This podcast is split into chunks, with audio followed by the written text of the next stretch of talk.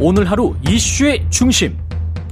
당신의 아침을 책임지는 직격 인터뷰. 여러분은 지금 KBS 일라디오 최경영의 최강 시사와 함께하고 계십니다.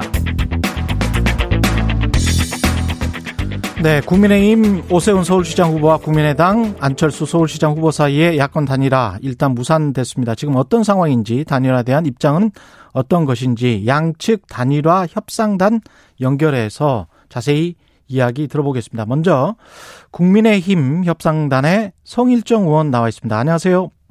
네, 안녕하십니까.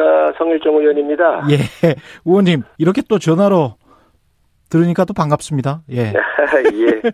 예, 지금 어떤 상황입니까? 이게 협상은 결렬됐는데 일단 결렬된 거죠? 아닙니다. 결렬이라고 말씀은 아니, 예. 아니고요. 어, 계속 협상은 진행해 가는데 예. 어, 협상 기간이 어, 가능하면 오늘까지 해서 단일화하는 게 제일 좋고요. 예.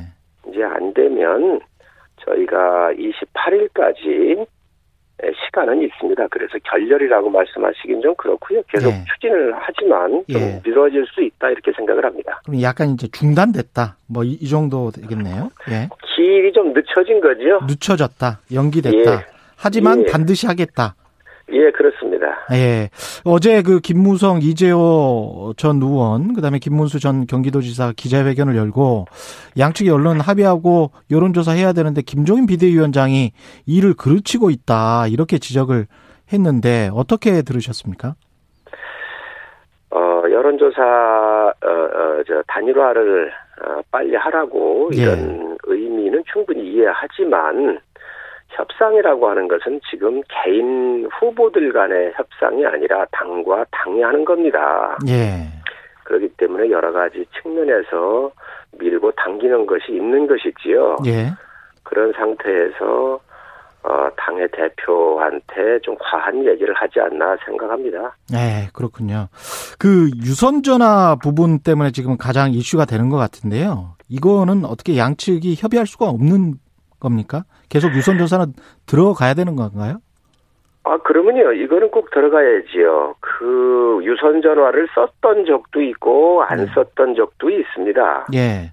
어, 선례들이 그래요. 음. 그래서, 어, 뭐, 예를 들면, 어, 2019년, 17년, 12년 이런, 이런 당 대표라든가 여러 가지 할 때에 8대 2 정도로 섞- 섞었었던 선례들도 있지요. 예.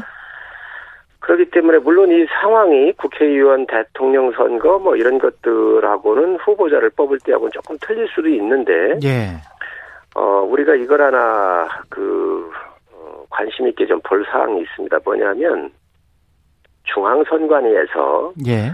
조사학회, 통계학회죠. 그 음. 통계학회 교수님들 모여 계신 그곳에 어이 무선 전화로만 하는 것이 정확하냐, 음. 민심을 제대로 반영하느냐 해가지고 이에 대한 용역을 정부 자금으로 용역을 준 적이 있어요. 예.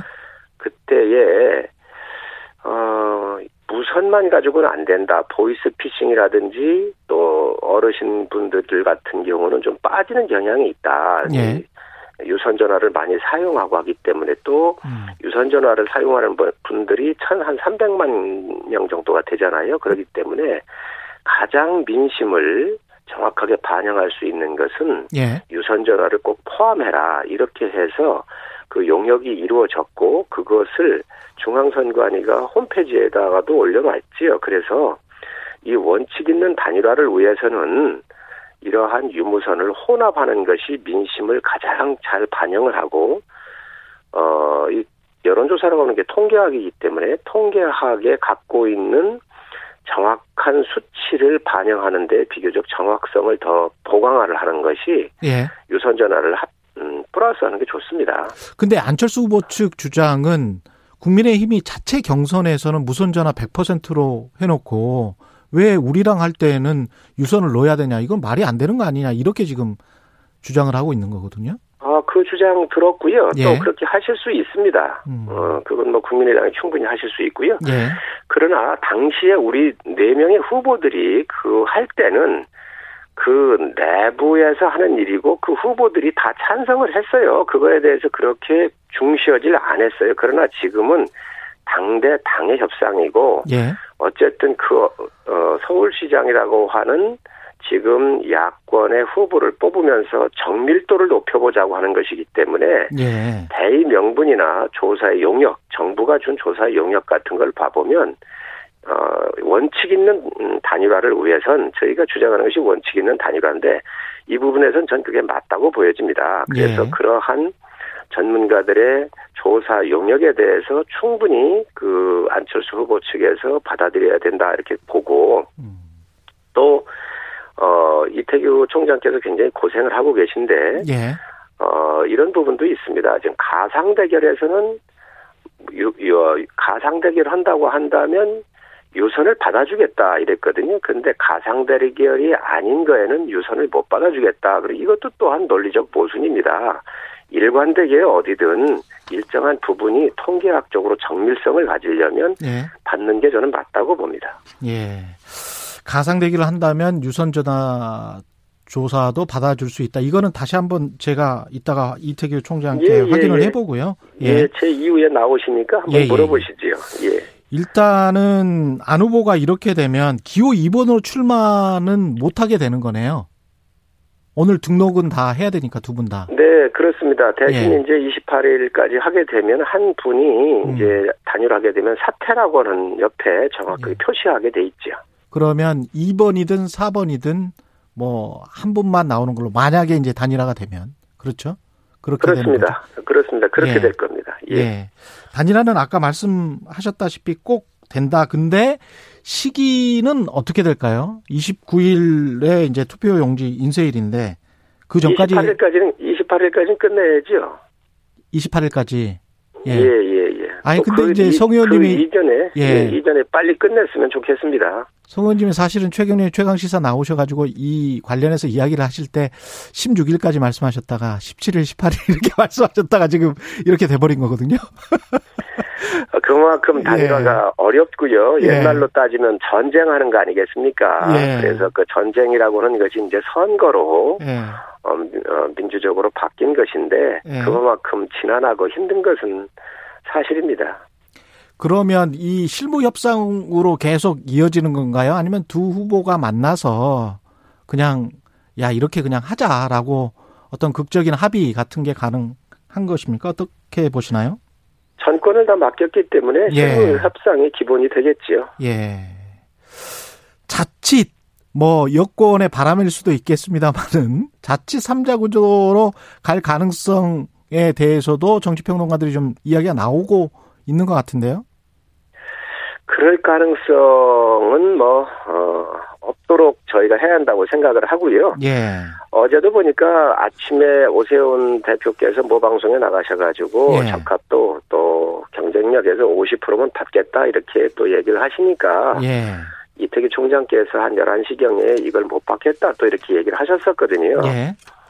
그리고 나서 또 12시 좀 15분경에 안철수 대표가 또 오세훈 후보의 이 안을 또 받겠다. 여러 가지 이런 것이 서로 오고 갔는데, 물론 이게 그 책임, 책임 떠넘기기로도 보여질 수 있고, 또 예. 그렇게 한 가능성도 일부 있다고 하지만, 두 후보들 간에도 단일화는 꼭 해야 되겠다라고 하는 그런 생각도 있다. 음. 책임을 떠넘기기야 떠넘기기 위한 그러한 반응이었겠지만 음. 어쨌든 다급함에 그 어, 반드시 어, 이 부분에 대해서는 단일화의 필요성에 대해서는 공감하고 있지 않나 이렇게 생각을 네. 하고 있습니다.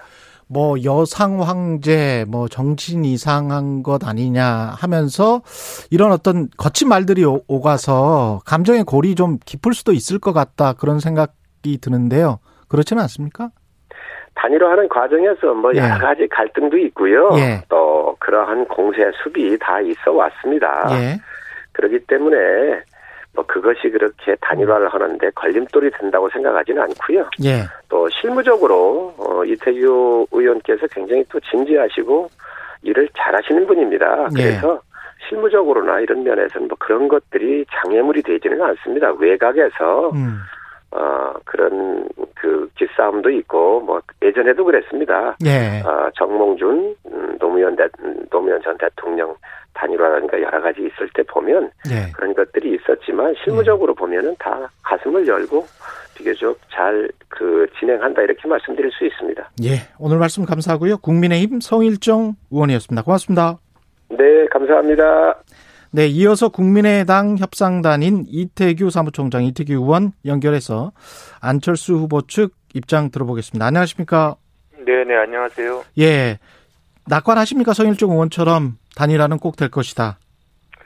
뭐 단일화에 대한 그 염원들이 굉장히 강하고 예. 예, 그래서 서로 간에 믿음이 있다면 예, 저는 될 일은 반드시 될 거다 이렇게 생각하고 있습니다. 협상이 지금까지 잘 안 된 이유는 어디에 있을까요?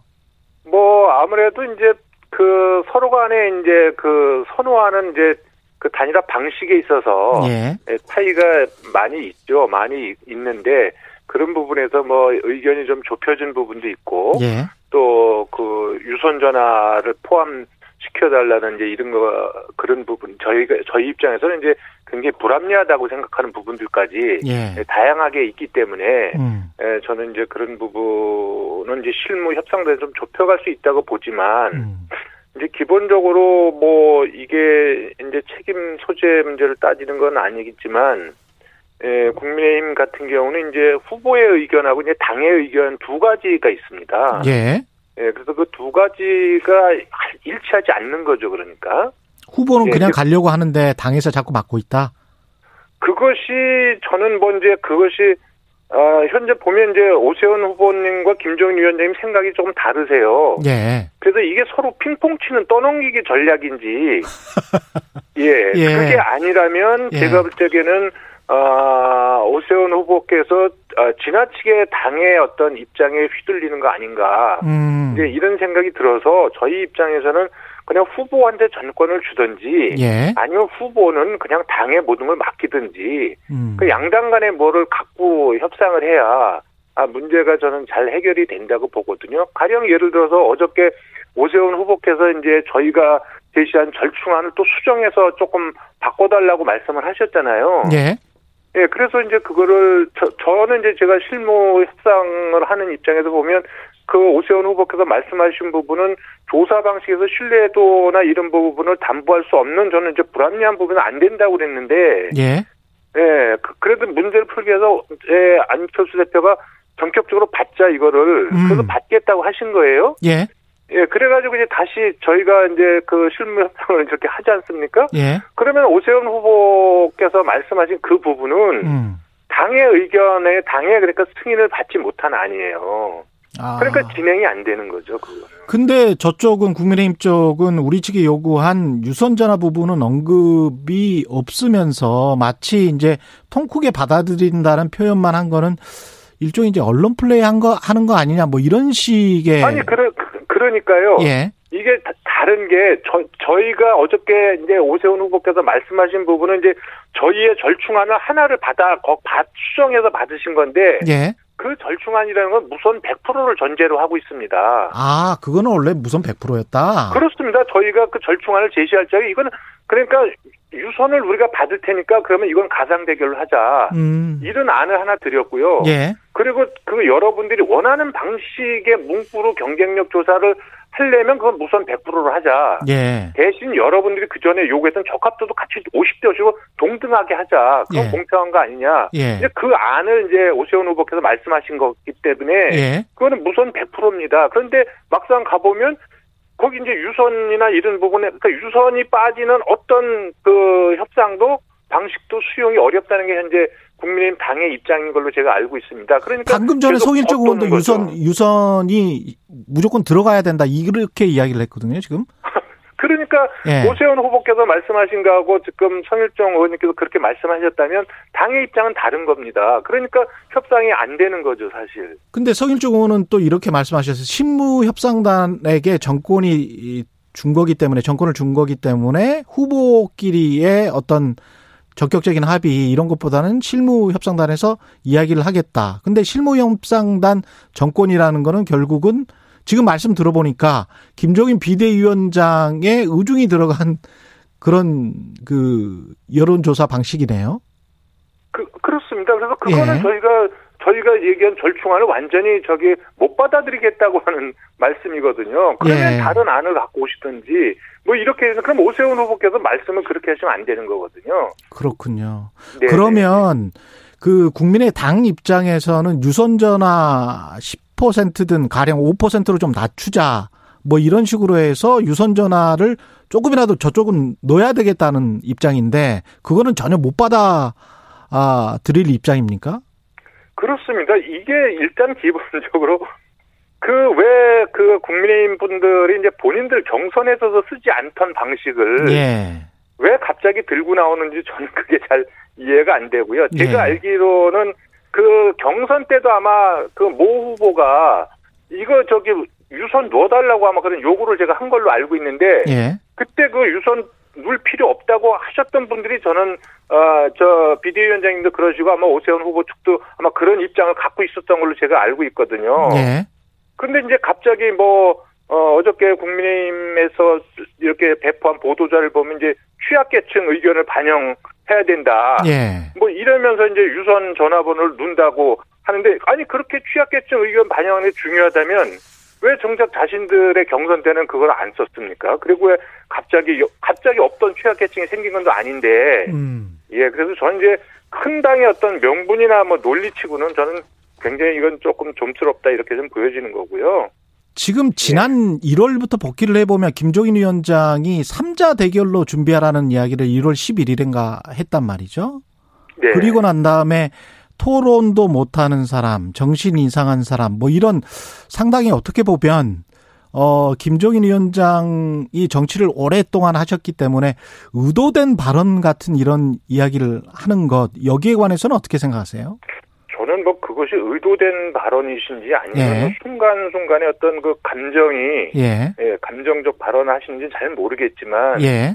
어쨌든 저는 이제 말씀은 아 이게 조심해야 된다. 음. 이게 상대방에게 모욕적으로 느끼거나 이제 국민들이 보시기에 예. 이 눈살 찌푸리는 발언이 있으면 모르겠습니다. 당시에 뭐 그런 발언을 하면 속이 시원할지는 모르겠지만 예. 결국 이게 다 제살 깎아오면 결국 이게 누워서 침 뱉기 아니겠습니까? 음. 예, 저희는 그래서 이건 그 물론 이제 그 김종인 위원장님께서 그런 말씀을 하실 때마다 저희 당의 항의 전화가 빗발치게 옵니다. 왜 하냐? 왜, 왜 예. 만나 안철수 대표는 당하고만 있냐? 예.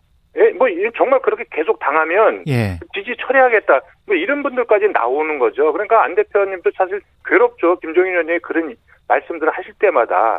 그래서 이제 지난번에 좀 안 해주셨으면 좋겠다고 이제 한마디 하신 거거든요. 예. 혹시 이게 결렬이 돼서, 최종 결렬돼서 3자로 갈 수도 있는 겁니까? 어떻게 보세요?